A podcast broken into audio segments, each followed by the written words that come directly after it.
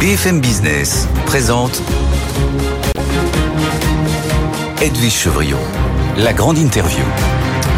Bonsoir à tous, bienvenue dans cette grande interview. On va parler de capital risque puisqu'il a créé l'un des leaders européens du capital risque. On va parler aussi de biotech, de biotech françaises, mais qui vont s'introduire au Nasdaq. Est-ce que c'est une bonne chose ou pas?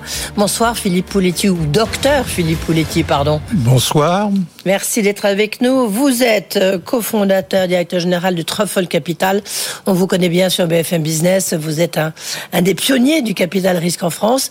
Et puis, vous êtes cofondateur d'Abivac, cette biotech qui vient de s'introduire euh, vendredi euh, au Nasdaq. La plus grosse IPO d'une biotech française. Elle est déjà cotée à Paris, évidemment.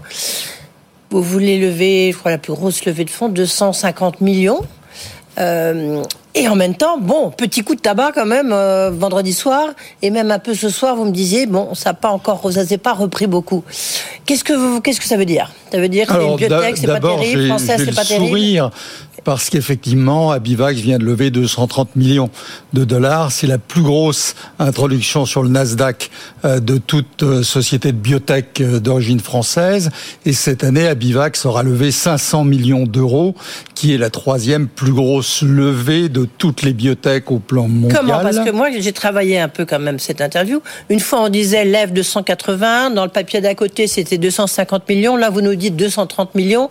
Au total, 500 millions. Comment vous c'est juste pour être assez précis. Oui, ça a été séquentiel hein, sur l'année. Mmh. Il y a eu une levée de fonds en equity, il y a eu une levée de la dette, et puis l'introduction sur le Nasdaq. Pourquoi cette levée de fonds?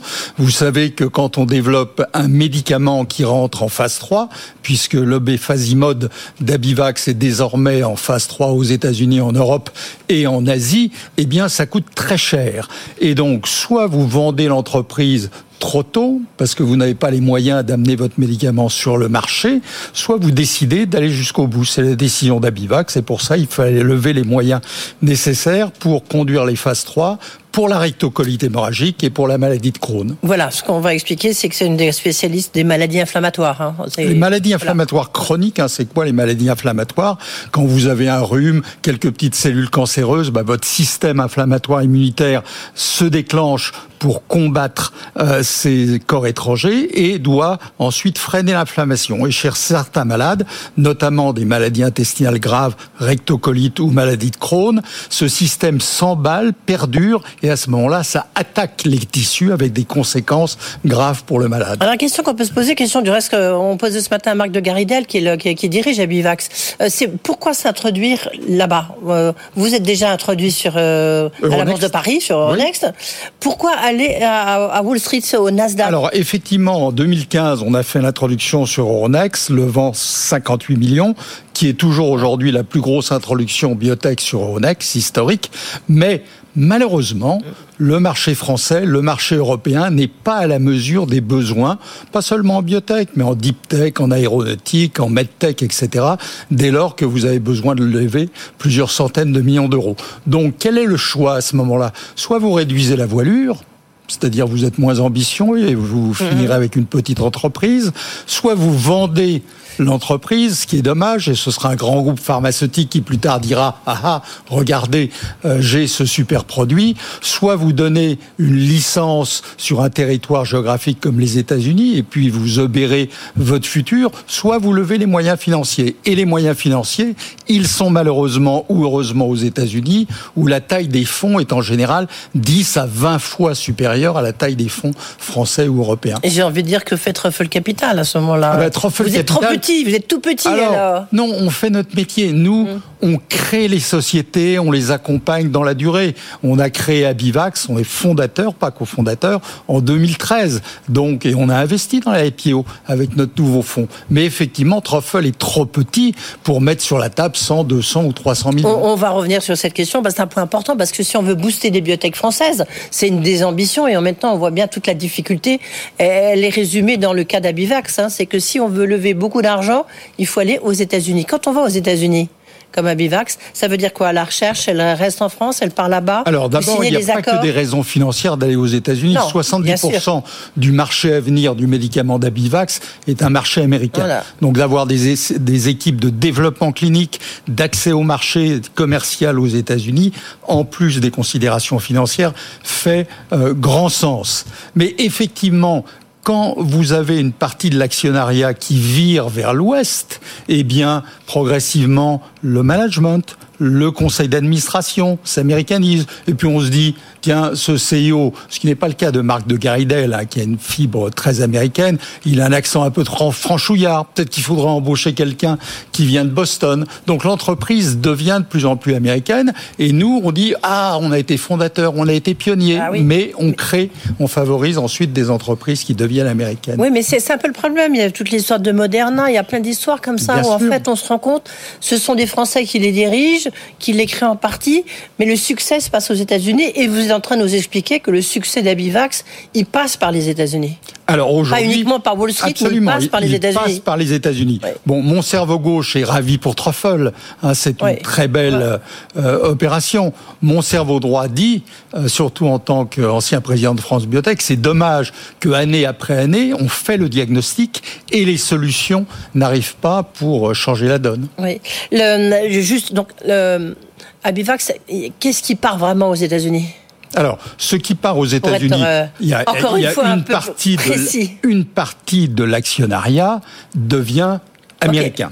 Combien? Donc, bah, aujourd'hui, je ne vais pas vous donner le chiffre précis, mais disons que dans la levée actuelle, 80% des ordres dans le book de l'introduction en bourse sont des gros fonds américains. Ce qui est un très bon signe parce que c'est des fonds hyper spécialisés qui étudient de manière très Donc, pointue un dossier. Ça veut dire que le contrôle d'Abivax, si on les additionne, devient américain des Pas encore aujourd'hui, parce que des fonds comme Truffle, comme Sofinova, comme Santé Holding ont encore une très grosse part de capital, mais c'est un mouvement qui est amorcé.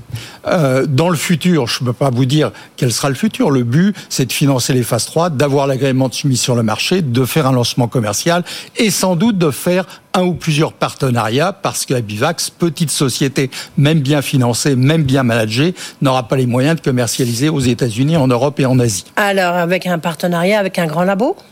En général, ce sont des gros laboratoires pharmaceutiques. Alors, vous me parliez de la baisse du cours. C'est embêtant, mais c'est aussi une belle opportunité d'investissement. Si vous regardez en 2023 les acquisitions de euh, Pfizer 7 milliards de dollars pour Arena, de Merck 10 milliards de dollars euh, pour Prometheus. Ça veut dire que dans le domaine des maladies inflammatoires, qui est un domaine qui est devant l'oncologie, la cancérologie aujourd'hui, bah, Abivax a un bel avenir euh, potentiel. Et là, vous avez déjà trouvé le partenaire? Abivax est connu de nombreux groupes pharmaceutiques bah, attendez, attendez. qui regardent Philippe Politis, hein, Philippe on se connaît bien. Euh, vous avez déjà trouvé, vous n'êtes pas obligé de nous donner le nom, mais est-ce que vous avez déjà des marques d'intérêt, si vous euh, préférez Ce que je peux vous dire, parce qu'on l'a dit dans le passé, Abivax a refusé des offres d'achat dans le passé. Non, mais là, est-ce que vous en avez? Si si Abivax avait une offre intéressante que le conseil d'administration avait acceptée, on n'aurait pas fait l'introduction en bourse. D'accord, non, mais comme ça, on a, on a compris. Euh, mais qu'en revanche, ce que vous dites, c'est que ça reste intéressant, enfin, pour, pour un, un, un partenariat aujourd'hui ça reste très intéressant. Pourquoi? Parce que le médicament d'Abivax, qui est une petite molécule par forme orale, qui a une durée d'action rapide et très durable, est vu par beaucoup d'analystes, par beaucoup de médecins, comme potentiellement le meilleur médicament pour la rectocolite. Ce qui est intéressant, on voit qu'il y a en ce moment les biotech, justement, c'est là où est l'innovation très souvent, plus que dans les, les grands groupes, mais du coup, les grands groupes euh, rachètent des biotech. Par exemple, si on prend le cas du cancer, là, on voit bien qu'il y, a une course, il y a une jeune biotech française, euh, il y a une course avec un, grand labo euh, euh, comment faire quand on est une biotech pour rester, pour rester indépendant, rester dans la course, ne pas se faire manger par le gros qui est là et qui attend que, euh, de, vous croquer? Alors, lever suffisamment d'argent auprès de fonds d'investissement, euh, auprès euh, de, de, prêteurs, auprès de la Banque européenne d'investissement pour avancer les développements le plus loin possible et ensuite être pragmatique. Est-ce que l'entreprise aura les moyens de commercialiser son médicament direct? C'est possible en cancérologie, qui sont des domaines très bien ciblé, très étroit, ou bien est-ce qu'elle aura besoin de s'adosser à un grand groupe? Parce qu'un des buts, c'est aussi que le plus grand nombre de malades dans le monde bénéficient de l'innovation. C'est pas une question simplement financière. Nous, et moi je suis encore médecin, c'est de nous dire les médicaments d'Abivax, de Diacurette, d'affluente médicale, etc., doivent bénéficier au plus grand nombre de patients. C'est paradoxal, c'est quand même temps, regardez sur les, les vaccins, le Covid, c'est pas les grands labos qui ont trouvé Non, l'innovation radicale, d'où est-ce qu'elle vient? D'abord, elle se passe dans les meilleures universités mondiales, mm. Aux États-Unis, en Europe, en Asie. Ensuite, ce sont les start-up qui font la transformation entre le brevet initial et le médicament qui arrive en clinique. Pourquoi? Parce que dans une start-up, c'est marche ou crève. Soit vous réussissez votre développement, soit vous mourrez. Et c'est pas la culture du consensus. Un grand groupe, il faut que toutes les affaires précliniques, réglementaires, cliniques, market access disent c'est un bon projet pour le financer. Philippe Pouletti, vous avez été, vous le disiez, vous le rappeliez, vous avez été euh, de France Biotech, euh, donc et puis vous, vous dirigez Truffle Capital. La, biotech, ça représente, selon les chiffres, mais c'est encore en 2022, 40 milliards d'euros en 2030, hein, des projections. c'est des chiffres qui, je suis sûr que maintenant ça va être encore plus comme prévision. Et puis ça pourrait générer 130 000 emplois. En même temps, il y en a beaucoup qui disent en France la biotech, elle n'arrive pas à se développer euh, elle n'a pas les moyens. Euh, qu'est-ce qu'il faudrait faire pour booster cette, cette biotech française? Alors, elle va beaucoup mieux qu'il y a 10 ans. Ok. Mais les sociétés restent petites. Donc, qu'est-ce qu'il faut faire? Il faut que l'épargne des Français, des Européens, qui est colossale, plus élevée par habitant qu'aux États-Unis, s'investissent pour quelques pourcents dans les entreprises technologiques, que ce soit de la biotech, de la medtech, de l'aéronautique, de l'intelligence artificielle, de la deep tech et c'est comme ça que ça pourrait marcher. Euh, quels sont les, les, secteurs justement dans les tech? Parce que dans le biotech, c'est très large. Vous avez la health tech. Il y a, il y a, on, on, voit bien que maintenant, il y a, il y a des tas de, de, de, de sous de sous-ensembles euh, qui sont en train de se développer. Je sais pas du point de vue truffle capital, qu'est-ce qui Alors il y a un, très grand secteur qui est, sont les dispositifs médicaux interventionnels. Vous savez que dans le passé, il fallait un chirurgien au doigt d'or pour, aller vous changer une valve, pour euh, réduire la taille de votre estomac aujourd'hui.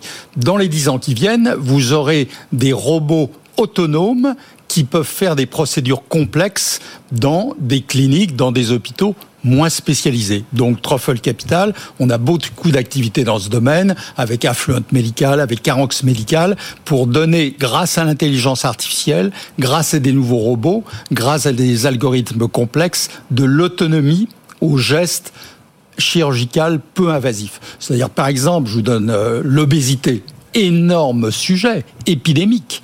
Eh bien, grâce aux robots euh, de Caranx, grâce aux dispositifs médicaux de Bariatech, on pourra euh, euh, avoir une perte de poids rapide et durable sans prendre de médicaments potentiellement toxiques. Ah ben voilà un truc formidable. quand on... Vous avez été investisseur pendant très très très longtemps de Carmat. Oui. Qui est devenu, c'est devenu un peu un cauchemar cette histoire. Alors, euh, je comment vous expliquez ça parce que vous en êtes sorti depuis 4 ans. sorti de, non, mais voilà. depuis 4 ans. Mais voilà, ça veut dire qu'une incroyable aventure euh, avec des financements bah, tout d'un coup, euh, ça s'arrête, quoi. Alors, ça s'arrête pas, du tout. Hein. Carmat a annoncé une levée de fonds récente. Le produit est sur le marché européen. Formidable prouesse.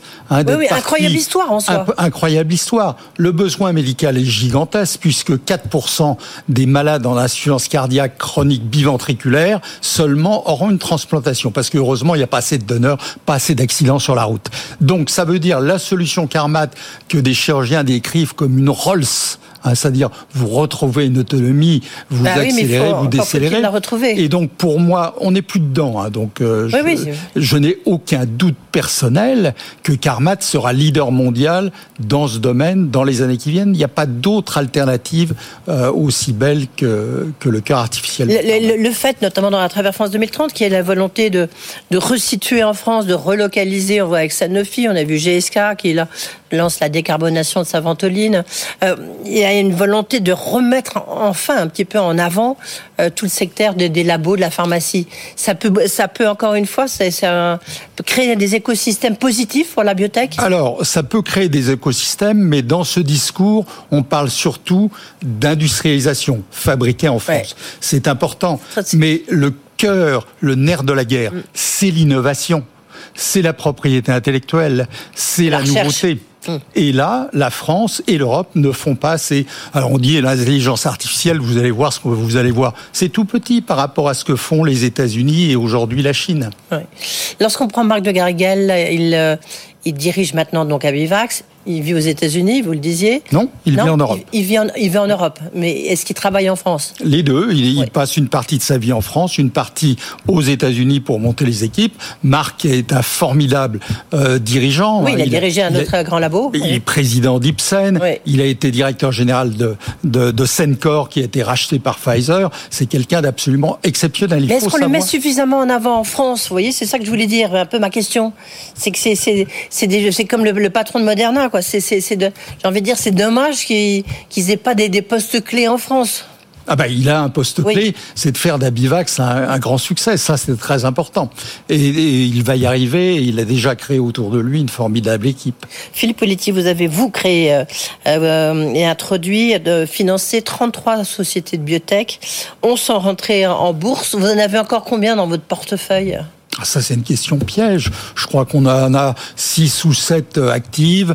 On fera peut-être en 2024 une ou deux introductions en bourse, euh, des offres secondaires sur affluente médicale, peut-être diacurette en cancérologie, une introduction en bourse. Donc on ne chôme pas. Mais notre passion, c'est de se dire, peut-on continuer à révolutionner la médecine avec un nouveau médicament, un nouveau dispositif médical et aussi aider un peu la planète. On a créé Carbios pour faire le biorecyclage des plastiques avec de la biotech. reçu son président, formidable histoire. Oui, et Carbios, c'est une formidable histoire. Donc pour nous, il n'y a pas de limite dès lors que vous avez de la science de très haut niveau, des équipes de management de très haut niveau, de l'ambition, parce que c'est autant et des financements. Et on, boucle la boucle. Et des financements. Si vous avez ces trois ingrédients, vous réussissez beaucoup plus souvent que certains le croient. En même temps, j'ai une toute dernière question.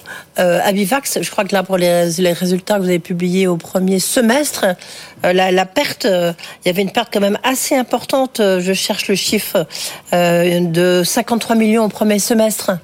Bah, c'est pas une perte, c'est la mesure des investissements, des dépenses consacrées au développement des produits d'Abivax. Mais vous savez, 95% des entreprises de biotech dans le monde, dont 80% sont aux États-Unis, ont des pertes. Ça ne veut pas dire que les entreprises ne valent rien, parce qu'elles sont valorisées en fonction des revenus futurs, 5 ans, 10 ans plus tard, de leurs médicaments avec des grosses parts de marché. Ok, vous venez nous voir euh, la première à la prochaine intro, c'est quand? Bientôt. Bientôt. Bon, bah, bientôt. Merci Philippe Poletti. Merci beaucoup. Donc, vous l'avez compris, fondateur d'Abivax et puis euh, directeur général et cofondateur de Truffle Capital. Très belle euh, story. Merci beaucoup.